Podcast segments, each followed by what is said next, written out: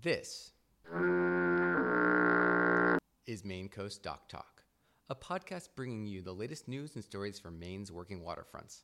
This podcast is brought to you by the Maine Coast Fishermen's Association. I'm your host, Ben Martens. It's Friday, June tenth, and I'm sitting down with Monique Combs in Brunswick, Maine. Welcome to Maine Coast Dock Talk. Uh, today, we've got an awesome interview with Nick Batista, who is from the Island Institute. And Nick and I sat down and chatted about marine spatial planning. There was a big new document that was released last week talking about a multi-year program and process that they just went through to develop this uh, plan to plan, I guess. It's it's really interesting to kind of dig into, and you can listen to the, the interview uh, and kind of figure out what's going on there. It's it's basically what they call it is, is like... Uh, zoning for the oceans. And obviously, working with commercial fishermen, that can have some impacts. So, interesting interview. Uh, you know, that's going to be after uh, in a couple minutes. But first, Monique, how are you doing today? I'm doing well, Ben. How are you? Doing really well. Uh, and Monique, what do you got for some news today?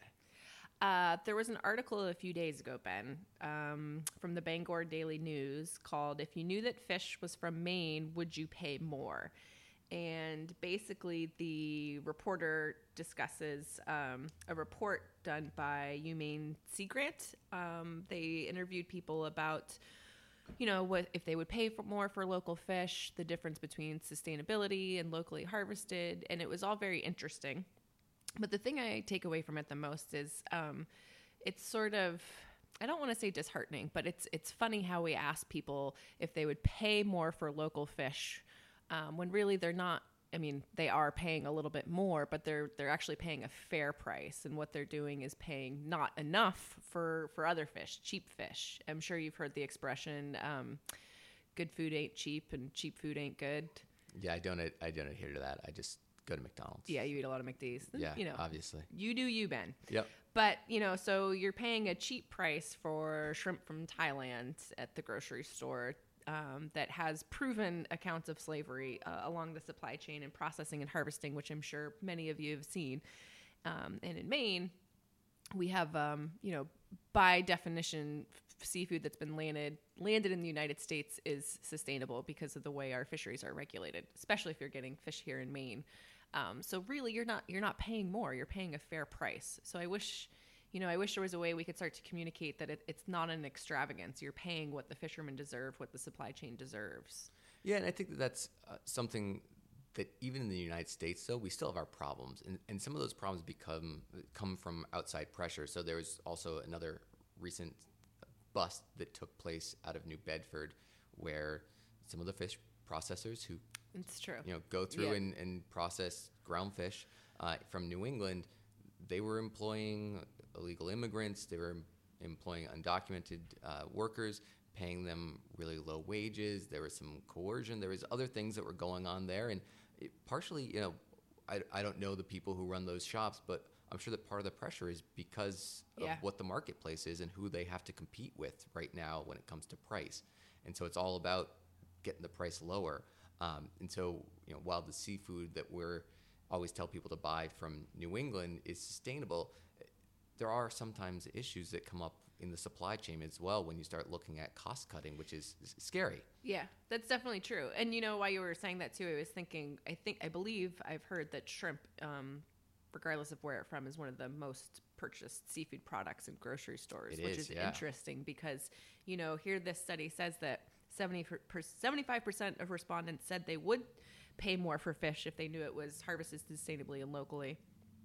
And yet, people aren't actually following through with that. If shrimp is, you know, if they know where it's coming from and they know, you know, the price and that it's not sustainably harvested, it's not from Maine, and that's what they're still choosing to purchase, are they saying something different than what their actions are actually showing, which is that price is still one of the number one issues that people look at when they're purchasing seafood products. Well, and so this, that actually...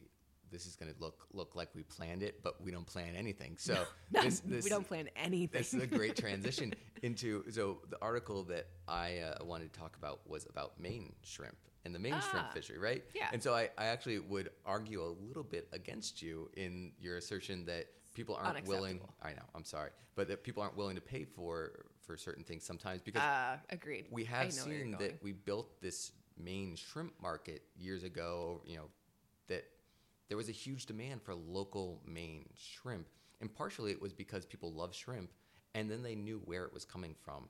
And you know, this past year, because there was only a handful of trips that were taken, uh, and they were all surveys, scientific tests. Uh, the shrimp was was getting insane price per pound back to the it boat for those was. that were able to do it. And partially it was because of the rarity, but also because people hear the horrible things about other shrimp fisheries, and they wanted they wanted to eat shrimp, they wanted to buy local, and that was as local as they could get. Yeah, I agree. You know, and that brings up too something that I've read recently about like marketing to millennials, and that exclusivity is like a huge thing. And so having a big demand for shrimp like that, and only being able to get it in certain places, people are definitely willing to pay for it.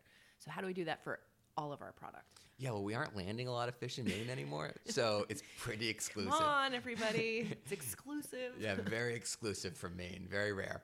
Um, so, but to dig into the, the rest of the article that I was um, going to talk about tonight or today for shrimp is, so the shrimp fishery in Maine has been shut down for the past four years now, three, three or four three, years. Three or four years, yeah. Um, and it's because the, the stock collapsed, and we had several years in a row where things were great, but because of some over-harvesting, because of ocean temperatures getting Um, you know, pushing the shrimp to to some extreme temperatures that they aren't ready for, um, we saw that fishery collapse.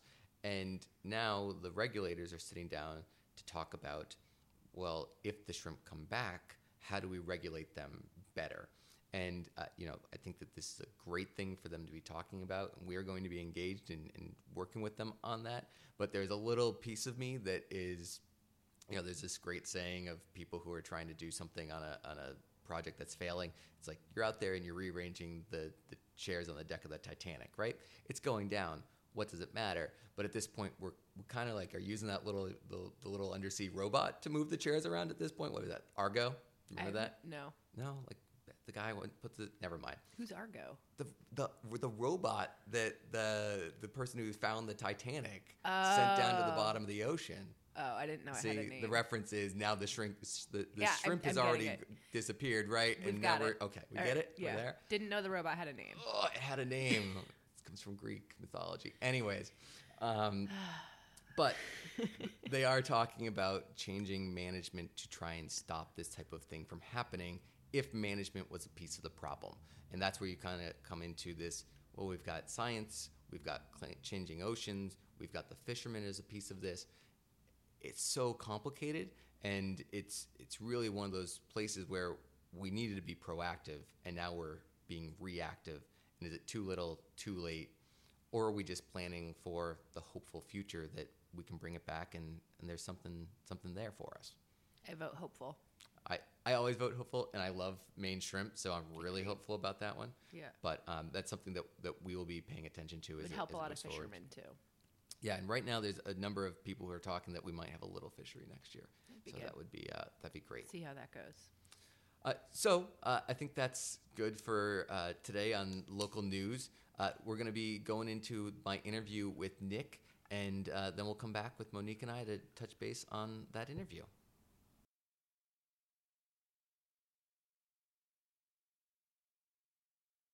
Nick, thank you for joining us with Maine Coast Doc Talk. Uh, I'm here with Nick Batista, who is the Marine Program Director for the Island Institute, and he's here to talk to us about the Marine no, Marine Spatial Planning and yes. the Northeast Regional Ocean Plan. You got it. Perfect. Uh, and so, Nick, what is it? What are we talking about? The Northeast Regional Ocean Plan is...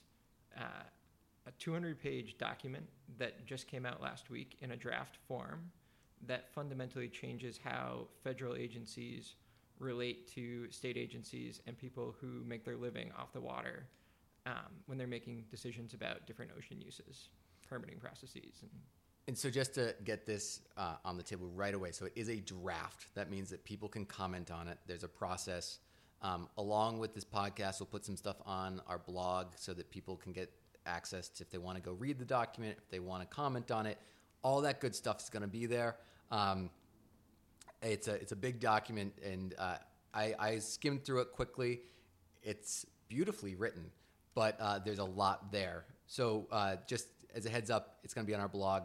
But Nick, let's uh, learn a little bit more about who you are. Why am I talking to you about this, and why does the Island Institute care? Well, you're talking to me because I'm here and yes, talking to you about this. Yes, that is great. Yeah, but you showed up when I called. You know, we we like to do that. Uh, more importantly, the, the Regional Ocean Plan, the, the draft plan, um, is that change in relationship between federal agencies and states, and it is a... Yeah. You want to start over? Yeah. We'll okay. Just... So we're going to start over from the end of that question, so just dig into it again. So... What was the question? Yeah, no. So, Nick, this is a big document. It's a lot of important things in it. Why am I sitting here talking to you about this document? What do you care about it? What do you know about it? What's the Island Institute's involvement in this process? So it's a big document.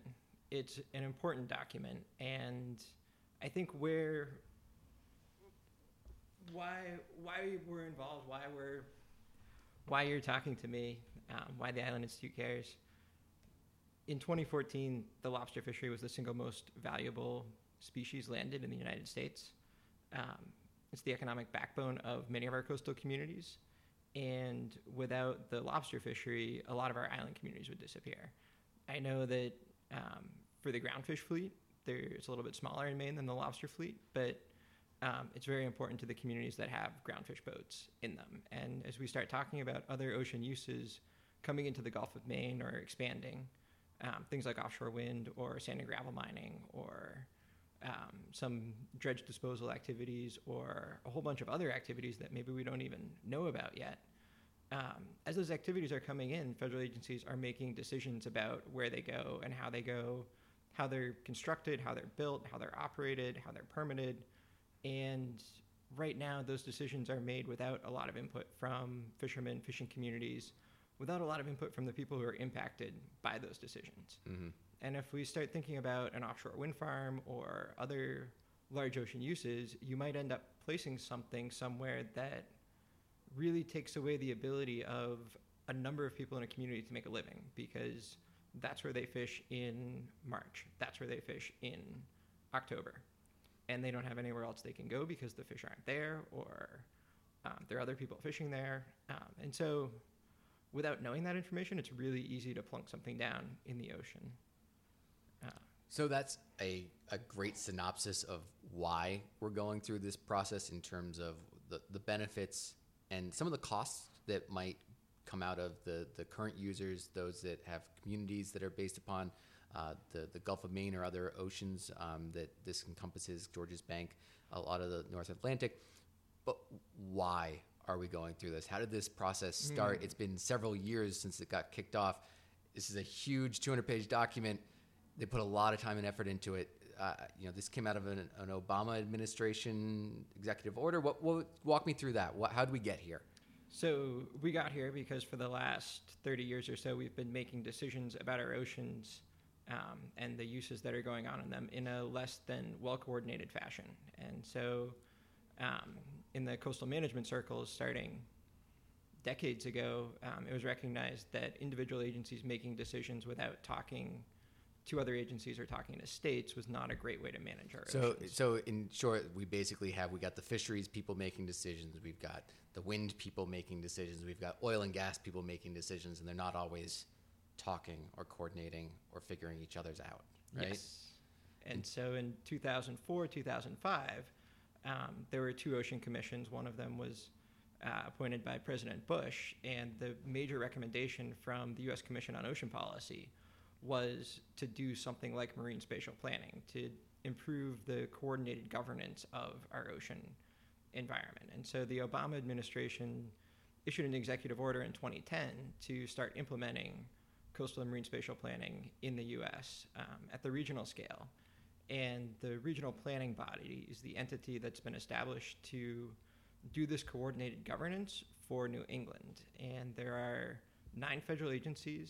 There are um, ten representatives from the states each state in New England has two representatives, um, and there are six federal tribes who have signed on to the regional planning body. Those are the people who are sitting at the table who directed the document to be written. Um, they're the people who are, the federal agencies are the ones who are going to be looking at the data and using it in their decision-making processes. The states and the tribes may also use the data, they may use the plan as well in, in other ways. Um, a lot of that might be to keep the feds honest and, and make sure that they're following the plan and make sure they're. And so you you mentioned data a couple of times, and I know that there was a data collection process that went along with this ocean planning process. I, I'm more interested, and I want to talk about the data because that's actually one of the places that I, you know, I know that we, our fishermen have been involved with. Um, I'm more engaged with, but the the actual document itself and what it does is still something that I'm trying to wrap my head around. Is so we've got a document that's a plan that encompasses a lot of different industries and encompasses a lot of different management bodies.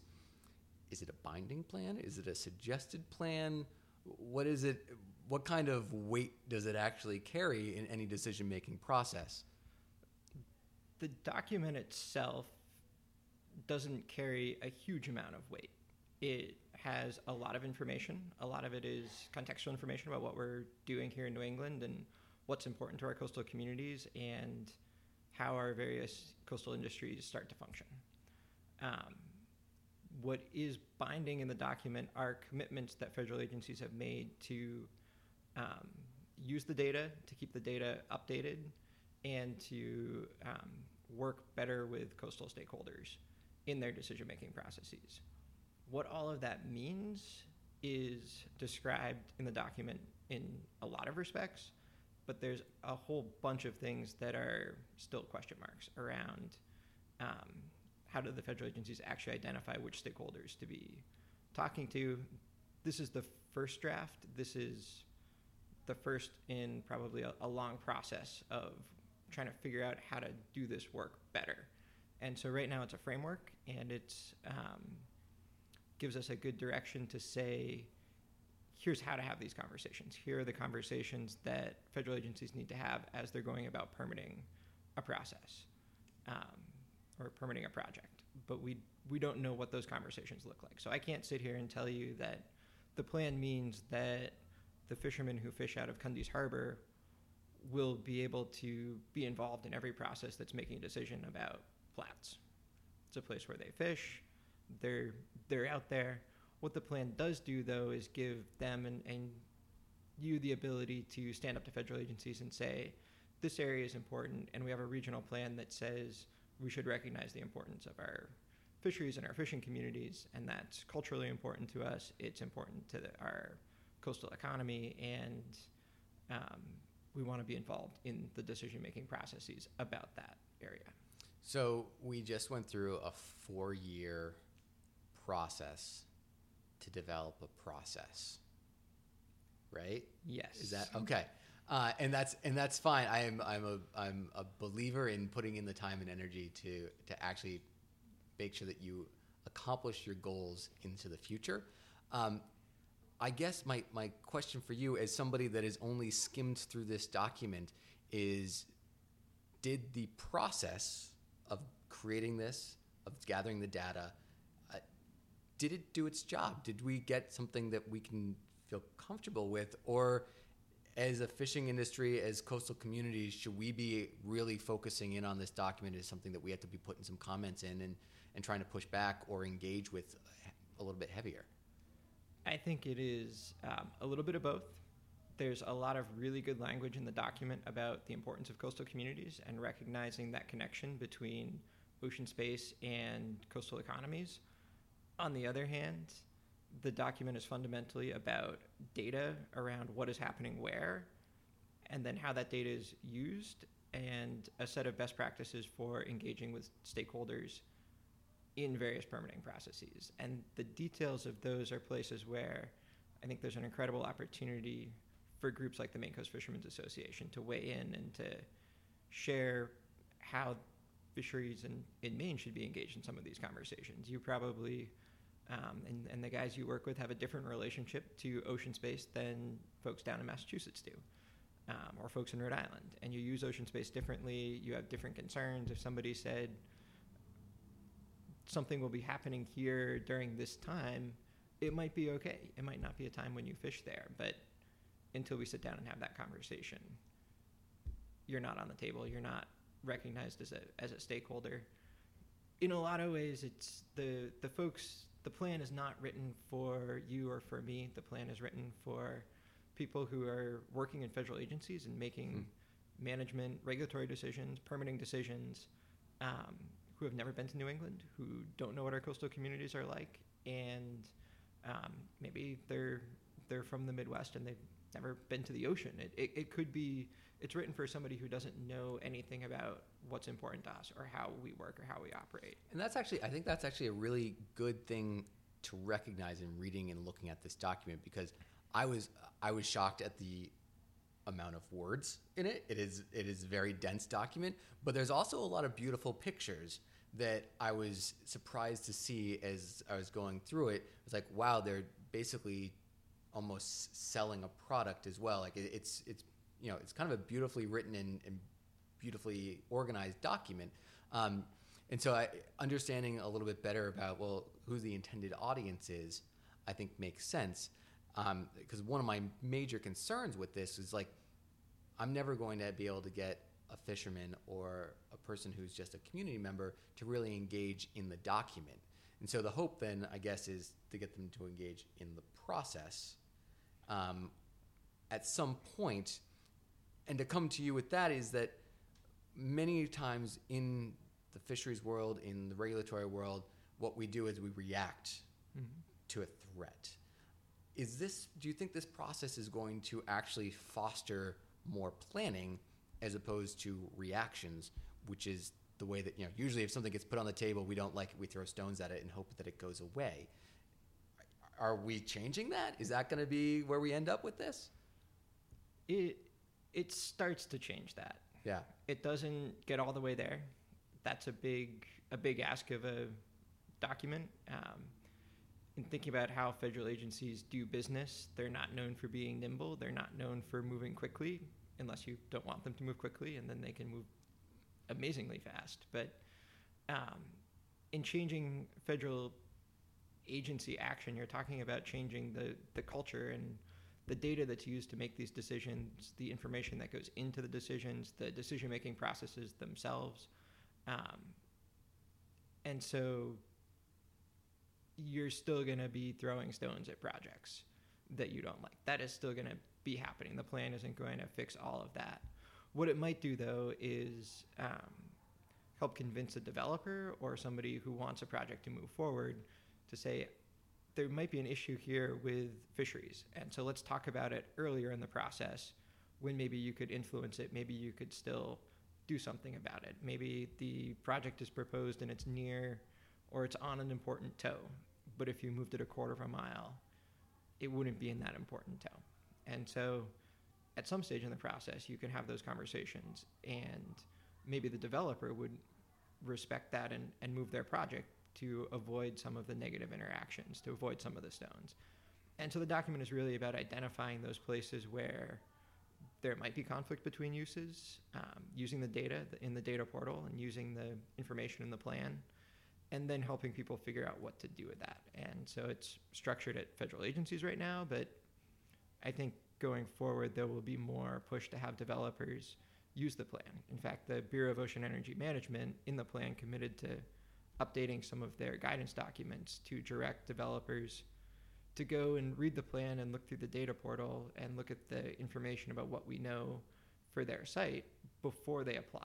So in the pre-application process, they would use this information and they might see, oh, hey, there's some groundfish activity happening there, or somebody's going monk fishing there. What does that mean? We should go talk to them. And how do we do that? That remains to be seen, but that's at least how the plan hopefully could make that interaction a little bit better. So let's, um, I just want to quickly put out on the table what, you know, we, we touched on it briefly, but we have the current uses out in the ocean, which is a lot of the fishing, there's shipping, um, there's recreation, uh, whale watch, like all mm-hmm. kinds of that kind of s- stuff. And now we have these new and emerging uses Um, some of that might be drilling or oil or gas. Uh, we've got wind. Uh, we've got you know uh, tidal energy in some place. Mm-hmm. Like there's got these new and emergent things, mining that like we never would have thought of that might someday be worthwhile. So, is this a process that potentially makes it easier for these new things to get cited and put out there? Uh, I know that that's been one of the concerns all along from the fishing community, from the current users, right? It's like, yeah. So is this a process that's going to be making it easier for somebody else to come in and take something that we've been using for generations? Um, what are your it, thoughts? It's a process that makes it clearer. Mm. And so maybe that clarity makes it easier. It also gives you a voice at the table in a way that you haven't had before. And so which way does that cut? Does it make it easier to, to permit a project? Probably, but does it mean that it happens with better input from impacted stakeholders? That's also part of it. And so maybe that means projects don't happen, or they they don't get as far into the permitting process before there's a realization that there's an incompatible conflict. And it may mm-hmm. not just be with fishing. It may be with um, whales or migratory birds or other um, quote-unquote uses of the ocean. Sure. Um, that are also important and also regulated. And, and the important thing to remember is this all, the whole plan is done under existing regulatory authority, existing statutory authority. And so the, what can be permitted now doesn't change with the plan. Right. It's just about how that data is used, how that information is used, how people are, are interacted with. So that's the the really boring part of this discussion, is this plan about planning. Um, and we'll have a blog post that allows people to go and find a link to the plan, has some links to where you go to comment on it. What's the, the date for comments? Do you know that off the top of your head?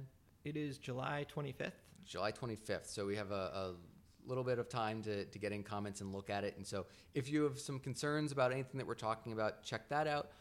What is actually more interesting, though, is the data collection process yeah. that you went through, and a lot of other people did as well. But I know that you at the Island Institute, you sat down with a lot of different fishermen, a lot of different ocean users to talk about where they're doing things, how they're doing things, and um, have created a, a really fantastic program that looks at that. Um, so I'd love to hear a little bit more about that process with you, and what are some of the things that we think we can learn and take away from starting to actually map and talk about ocean use. I think the the biggest single thing to take away from all of the mapping work that's been done with, with fishermen and fisheries groups is that we may know where fishing activity happened this year or last year or the year before, and maybe we can guess about where it'll happen next year, but we really don't know. And that level of uncertainty about where fishing activity will happen in the future, whether it's people responding to environmental shifts or regulatory shifts or just changes in their in their markets or their business practices, um, that ability or, or that uncertainty about where activity takes place in the future was a major concern from uh, members of the fishing community as we were going out and looking at the various fisheries data that's that's in the plan. Um, and the plan heard that. And that's in the plan in multiple places that federal agencies need to be aware of. And for me, as somebody who works a lot with island and remote coastal communities who often don't have a voice in some of these federal decision-making processes, it's huge to have a formal document coming out that gives voice, that says fishing is an uncertain business and we don't know where it'll happen in the future. And now that's not in the data itself. There are a whole bunch of very interesting maps in in the plan, but underlying all of those maps is a set of metadata and caveats that tell you that what you can and can't interpret from from that data. And those caveats are things that we would expect federal agencies to read as they're using the data, or developers as they're using the data, um, to read and understand, and they provide an opportunity to follow up on it. In terms of the data specifically, um, federal fisheries, there's a couple of federal fisheries in the plan Um, that are incorporated using ves- the vessel monitoring system data. So each one of your guys has a little pinger on their boat that goes up, and every hour it, it sends a, a little signal up to a satellite that says, here I am. And they switch it on, and they have a different codes that they put in for doing different activities. And so we took some of those codes, and we took um, the pings from two thousand six to last year, and they're in the data portal. And so you, they're sorted by different fisheries, so the groundfish fishery, the multi-species and fishery. So is this is this for everybody, or is this only for certain people? Like, who? What kind of data did you actually were you able to pull in for this type of process? It was every ping from every boat since two thousand six. That's a lot of pings. It's a lot of pings. Um, that's not the data that is shown in the data portal. Mm-hmm. That's the data that underlies that. So what's shown in the data portal are um, heat maps that show the density of pings, the relative density. So the, the places where you had the most pings that would potentially correlate with some of the most important areas for people to be fishing or traversing or whatnot um, that go into that. Yes. So they, they would... It might not be the most important areas. It would be the busiest areas or the areas mm. with the most number of pings. I, I think that's one of the difficulties with this kind of data, is that the data doesn't tell you what is the most important area. It just says that there are more pings here relative to this other spot. Um, it doesn't tell you that this other spot over here that looks like it's not very well fished at all is actually where everybody from Port Clyde fishes. Right. And if you did something there, it might not hurt the regional picture of the fishery because it, it is relatively um, less density of lower density of pings than off of, say, Gloucester. But if you did something here, you would completely wipe out a coastal community. That's that's really interesting, and, and that's where, you know, making sure that people are paying attention to that metadata or the, the underlying discussion. And just to kind of fall back on on the next iteration of that that you kind of touched on briefly, is things are changing in fisheries, right? Mm-hmm. And with global warming, climate change, all these other things, things are changing more rapidly. And so there's certain places, like in Down East Maine, that hasn't had a groundfish trip in twenty-five, thirty years. They're doing all this fantastic work to, you know, we, we did an interview with Ann Hayden, who's mm-hmm. doing the Down East Fisheries Partnership, where they're opening up dams and trying to bring back river herring to bring back those groundfish populations. And so how much do you think that this data is going to be continued to be updated so that if they do succeed in rebuilding a fishery down there uh, in Down East Maine, uh, that, you know, that can be reflected? Is, is it going to be ad- adaptive and, and continue to be having a, a data portal that collects new information? It should be. Mm. And so right now what's in the plan are commitments from federal agencies that control the various data sets that are used in the plan to update them regularly. And so uh, National Marine Fisheries Service has agreed to update the V M S data annually. Um, so next year at some point we'll we'll see twenty fifteen um, data going into the portal. We'll see twenty sixteen data going into the portal, twenty seventeen data. Um, Part of what the, the plan did was pull existing data sets together. So instead of going out and creating a whole bunch of new data, it was more about pulling existing data together and displaying it in maybe slightly different ways, which means the underlying data sets are things federal agencies are already collecting. And that's important because it's not going to get updated if it relies on having to go collect new data to, to update it. Right, because I mean, you and, and others within the Island Institute and other organizations went and had individual sit-downs with fishermen and whatnot. So this is more along the lines of, there's data streams that already exist. How do we tap into those current streams to populate maps and, and whatnot? And the the conversations with the fishermen are what informed how the data is displayed in the portal, and most importantly, the caveats that go yep. along with it. And as um, As far as I can recollect, I, I think it was the conversations with the fishing community that really led to the idea that we need to have caveats with all of this data that's in the portal. And so um, I think fisheries were the first place where we ran into data that was um, squishy enough or, or cause enough for concern about misrepresentation or misuse, that putting in those caveats so they're available. If somebody misuses the data, you can look at the caveats and call them on it. It doesn't have to be a federal agency doing it. It could be Um, you can police the federal agencies or the developers or other people using the data. And so now the, the data stream, the data portal, um, is public. It's right? public. Anybody can go there and take a look at these heat maps and whatnot. They can't get the underlying data, or they can request that. What is the what? What does that look like? They can't get the underlying data. A lot of that's confidential business information. Um, wouldn't want to necessarily say, this is where the the best fishing grounds are. This is where this particular person is fishing. Um, but there's a lot of data in there, and I think one of the beyond the fisheries data, which is inter- very interesting to me.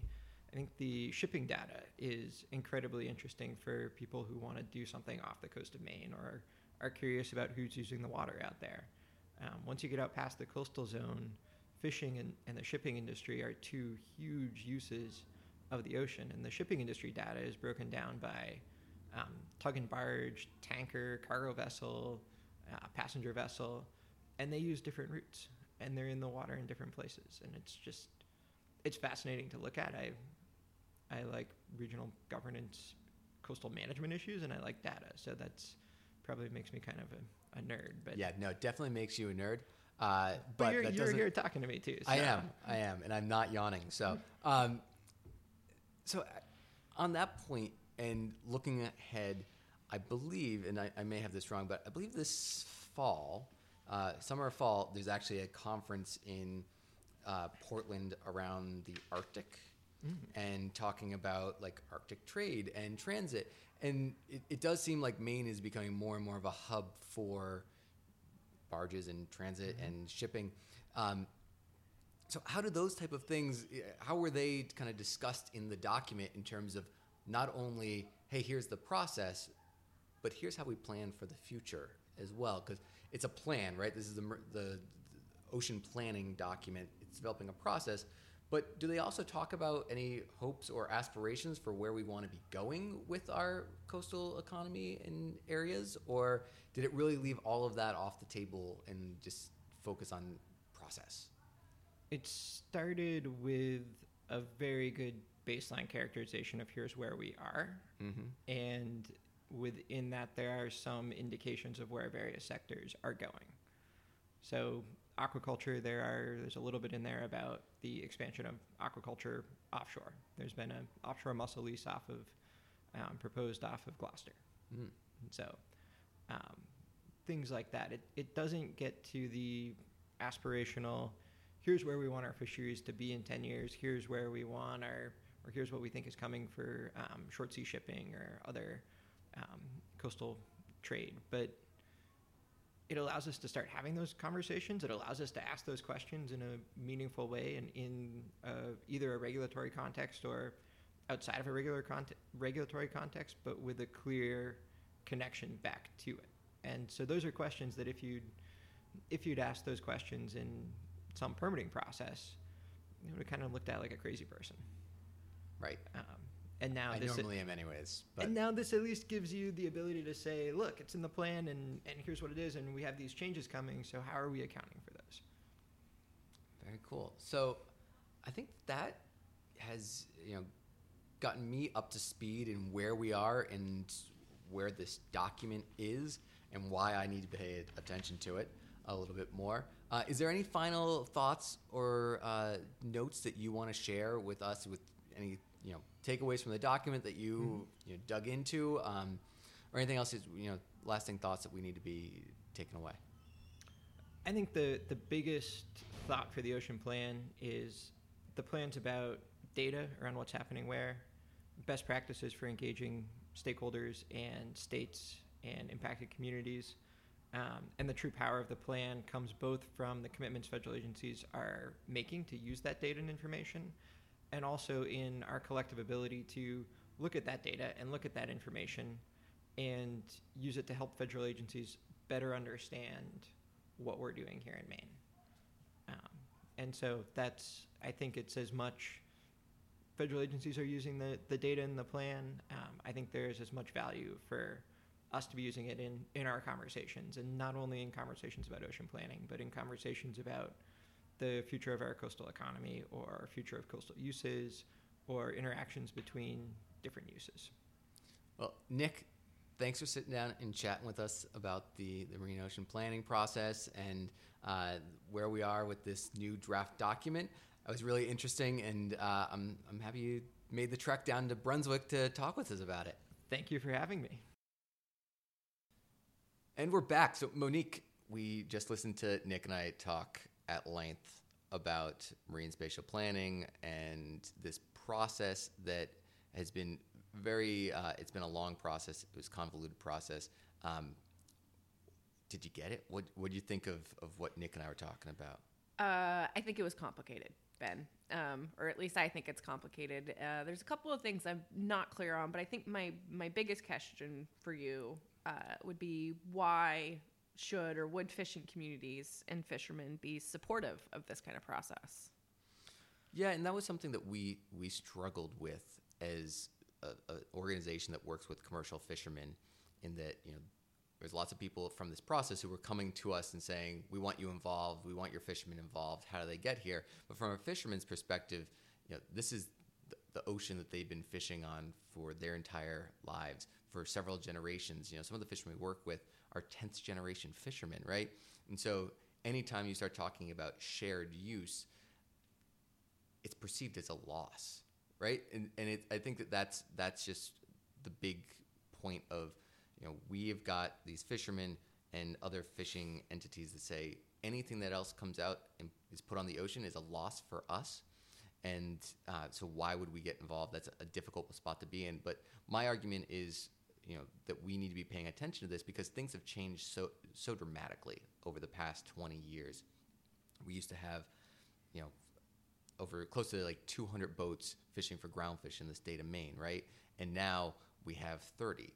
So if you were to look at these maps that Nick talked about creating and where people are fishing currently, and you were to put those maps up on a on a board and say, where can we put a windmill or where can we do some offshore drilling?